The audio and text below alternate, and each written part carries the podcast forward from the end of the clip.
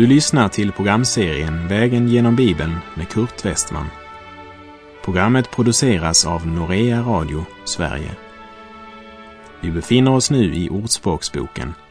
Slå gärna upp din bibel och följ med.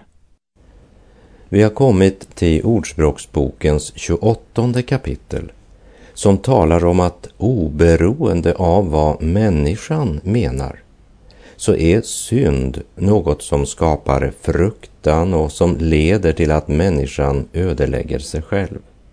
Syndens lön är döden, det säger Gud. Vi läser Ordspråksboken 28, vers 1. Det ogudaktiga flyr, om än ingen förföljer dem. Men det rättfärdiga är oförskräckta som unga lejon.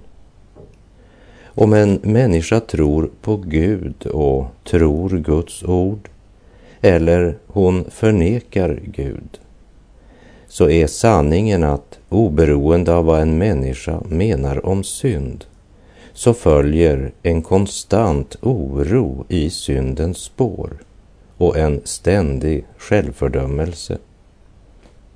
En kollega talade till en grupp unga människor och temat var synden. Han talade generellt om synd. En ung kille och tjej hade flyttat ihop utan att gifta sig. Pastorn hade inte sagt ett ord om att det var synd. Men det var intressant att höra hur den unga mannen började försvara sig själv. När det talades om synd började hans samvete anklaga honom och så började han försvara sig själv. Det ogudaktiga flyr, om än ingen förföljer dem.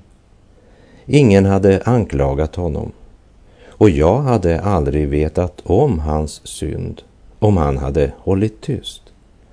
För det var inte sagt ett ord om hans synd, bara om synd generellt som ett brott emot Guds heliga vilja. Men de rättfärdiga är oförskräckta som unga lejon.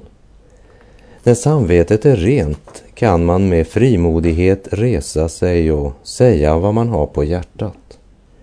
Guds fruktan gör människan fri ifrån fruktan för vad andra kan tänka eller mena.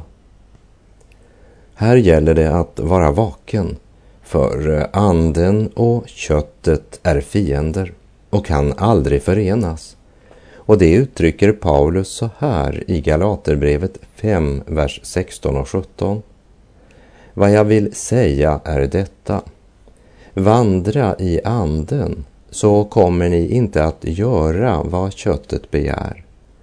Ty köttet söker det som är emot anden och anden det som är emot köttet. De två strider mot varandra för att hindra er att göra det ni vill.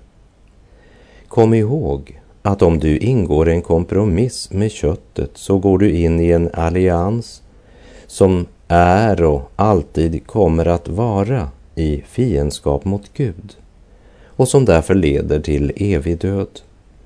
Lastens väg går visserligen till en början genom gröna ängar och förtjusande trakter, men leder alltid till den eviga ångestens natt dit aldrig en strimma av ljus ska nå. Paulus uppmanar de troende i Korint i Andra Korinthierbrevet 7.1. Därför bör vi rena oss från allt som kan befläcka kroppen eller anden och full